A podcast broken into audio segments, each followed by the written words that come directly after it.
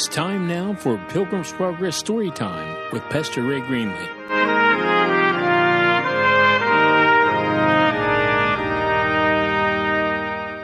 Welcome to Pilgrim's Progress Story Time. I'm Pastor Ray from the National Prayer Chapel. Have you ever felt like what you really want to have happen just won't come? It's too far away. How can I wait that long? I remember one night, it was a cold winter night. Friends had promised to come over, and I knew we were going to have hot chocolate. We're going to play some games. It was going to be an evening of just fellowship. We lived quite a ways out in the country. And as a little boy, I stood at the window watching eagerly for the headlights of their car. And I finally went to my daddy and I said, Daddy, they're never going to come. I, I can't wait this long. He said, Raymond, come play the game with me a little bit, and the time will go by quickly. well, it wasn't long until they were there, and I was happy. Well, the story that I'm sharing with you may seem quite long. It's the story of a man leaving the city of destruction and following his steps all the way through life until finally he crosses the Jordan River, which symbolizes he died. And he goes to the celestial city or heaven, the New Jerusalem and he's received there with great joy. It was a long journey. So sometimes, as I share this story with you, you may feel impatient. Come on, do something. Well, there are some parts where the action is pretty wild. But listen as I share this with you. Formality and hypocrisy had just come over the the stone wall of salvation.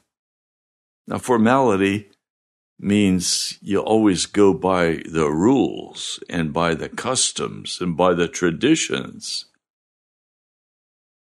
Hypocrisy, you're just, everything's make believe. You can't trust this person at all. They'll look you straight in the face and lie without even a smile.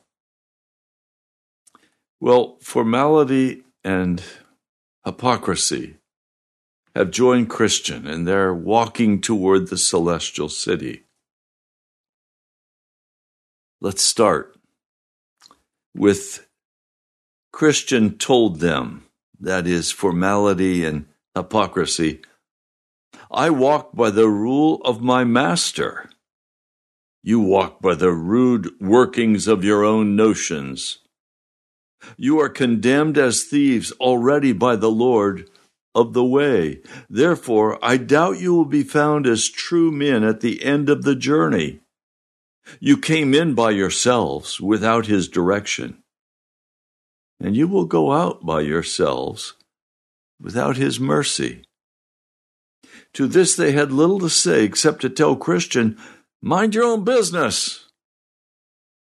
Then I saw that formality and hypocrisy went along with Christian, saying only that as far as the laws and ordinances were concerned, they'd obey them as conscientiously as Christian. They added that they saw no difference between themselves and Christian, except for the coat he wore, which they speculated was given to Christian to hide his shame and his nakedness. Christian responded, you will not be saved by keeping laws and ordinances. You cannot be saved because you did not come in by way of the door. As for the coat that's on my back, it was given to me by the Lord of the place where I'm going. And, as you say, as a cover for my nakedness. I take it as a token of his kindness to me, for I had nothing but rags before. Besides, I take some comfort in the fact that when I come to the gate of the city, the Lord of that place will surely recognize me since it's his coat on my back. A coat that he gave me the day that he stripped me of all of my rags. I also have a mark on my forehead, which perhaps you've not noticed. One of my Lord's most intimate associates placed it on my forehead the day that my burden fell off my back. Also, I have been given a scroll to read as comfort to me as I make my journey. I will also remember to take it to the celestial gate. For when I give it to them, I will be welcomed into that grand city I doubt that you have any interest in all of these things since you didn't come in by the gate. To this, formalist and hypocrisy gave no reply. They just looked at each other and laughed. You remember the scriptures that Jesus gave, the Sermon on the Mount. He spoke there about this matter about denying yourself, taking up your cross, and following him.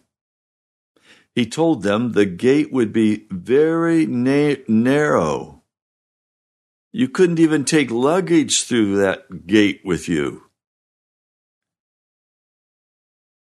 Told them it would be painful. Now, I have to tell you, there are people who call themselves Christians, but they do everything the people of the world do. That's what formalist and hypocrisy did. Real Christians don't walk like the world. They don't watch what the world would watch. They don't go where the world would go. They're content with Jesus. Which are you? Are you formalist? Going by the church calendar?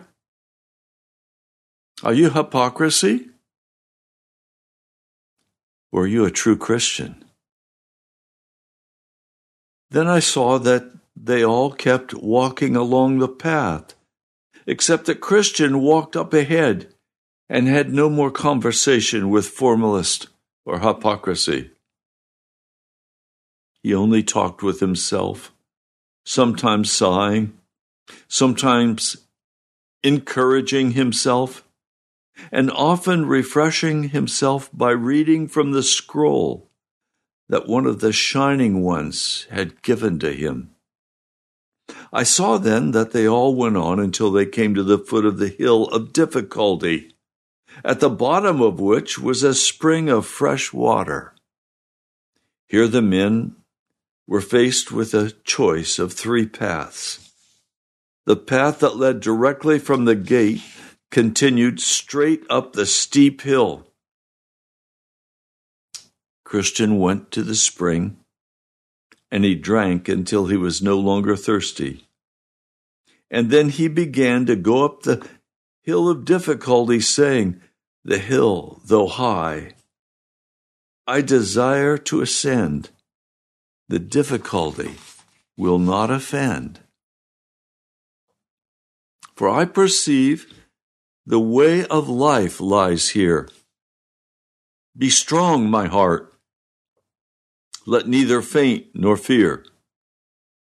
Better, though difficult, the right way to go than among the wrong, the easy, where the end is woe. Formalist and hypocrisy also came to the foot of the hill. But when they saw how steep and high it was, and that there were two similar ways to go, they chose the way that looked easier they supposed that the two ways would go around the hill and meet up again with the straight way that Christian was taking. Now, the name of one of those ways was danger. The name of the other path was destruction. So Formalist took the way that was called danger, which led him into a great wooded area. And hypocrisy went the way to destruction, which led him into a wide field full of dark mountains, where he stumbled and fell and never got up again. I looked and saw Christian go up the hill, where I noticed him slowing his pace from running to walking and finally to scrambling up the path on his hands and knees because the way was so steep. Now I saw that about halfway up the hill there was a pleasant arbor built by the Lord. It was built by the Lord of the hill for the refreshment of weary travelers. When Christian reached this spot, he sat down to rest. Then he pulled his scroll out from under his coat and was comforted by what he read. He also took a fresh look at the coat that had been given to him earlier when he stood by the cross as he entertained pleasant thoughts about the changes that had taken place in his life, he at last fell into a slumber and finally into a deep sleep. He did not wake until it was almost night, and in his sleep the scroll fell out of his hand. Now, as he was sleeping, someone came to him and awakened him, saying, Go to the ant, O sluggard, consider her ways, and be wise. And with that, Christian sprang up and sped on his way. He had not traveled far when he came to the top of the hill of difficulty. Now, at the top of the hill, two men came running to meet him. The name of one was Timorous, and the other mistrust.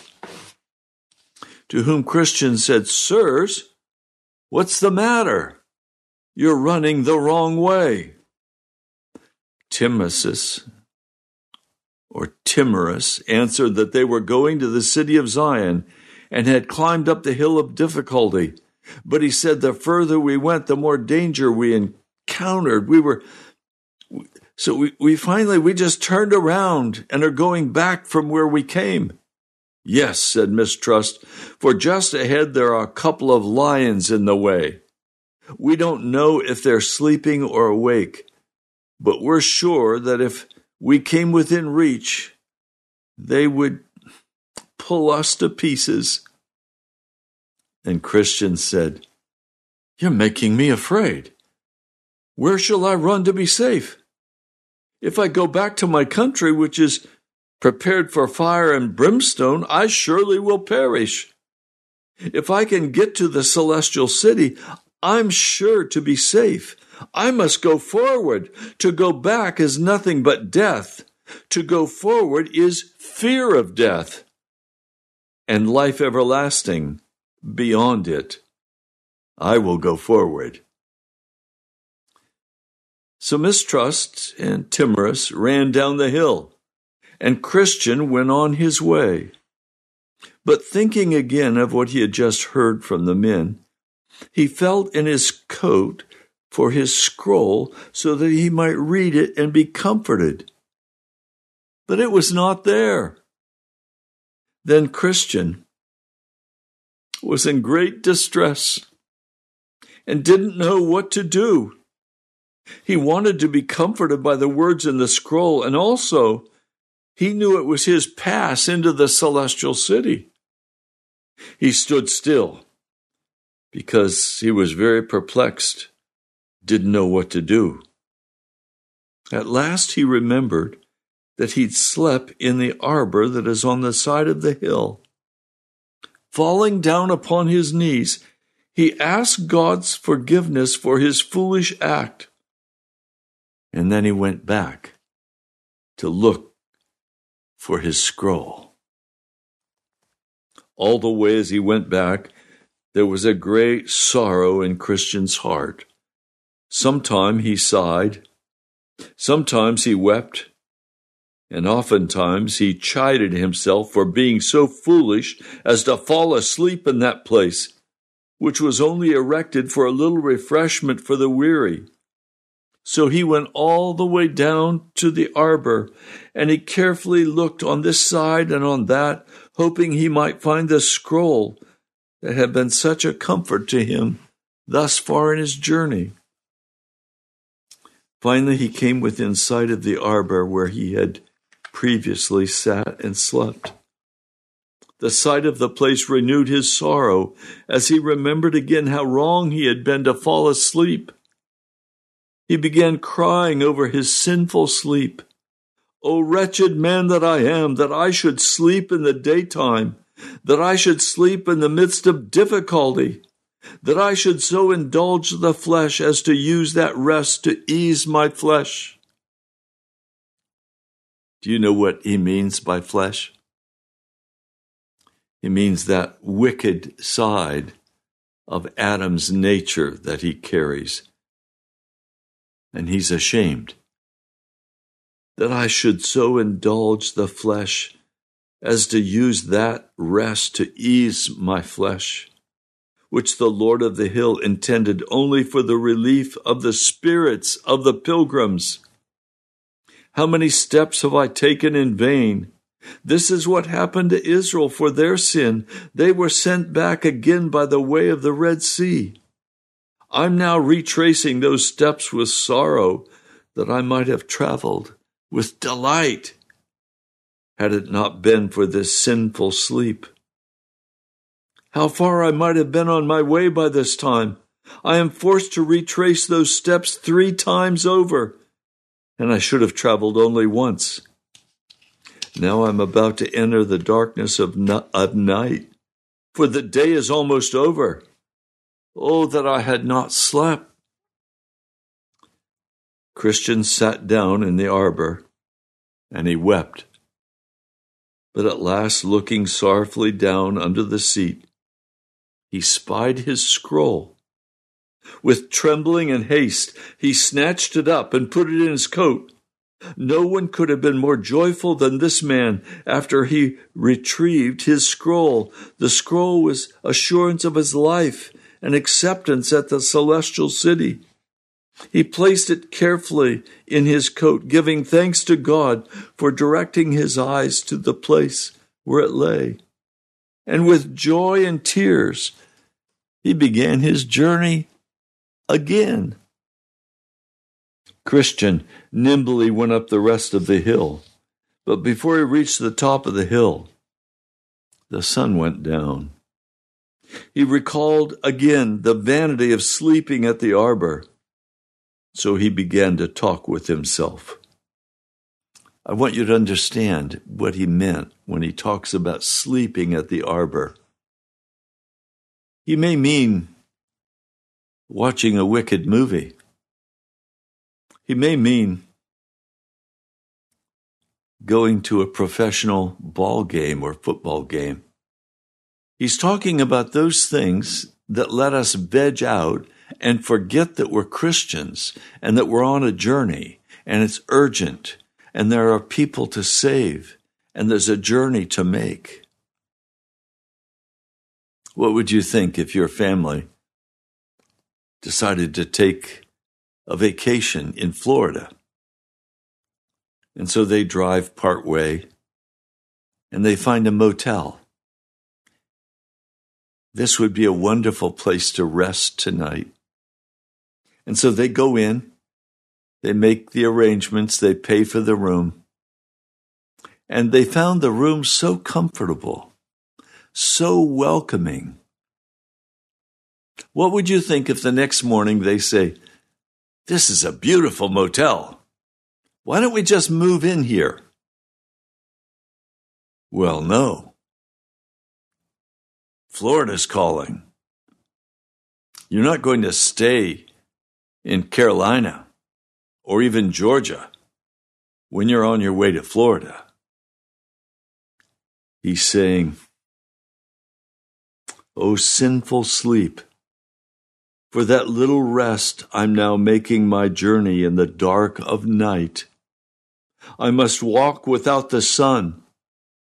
Darkness must cover the path of my feet, and I must hear the noise of the doleful creatures because of my sinful sleep.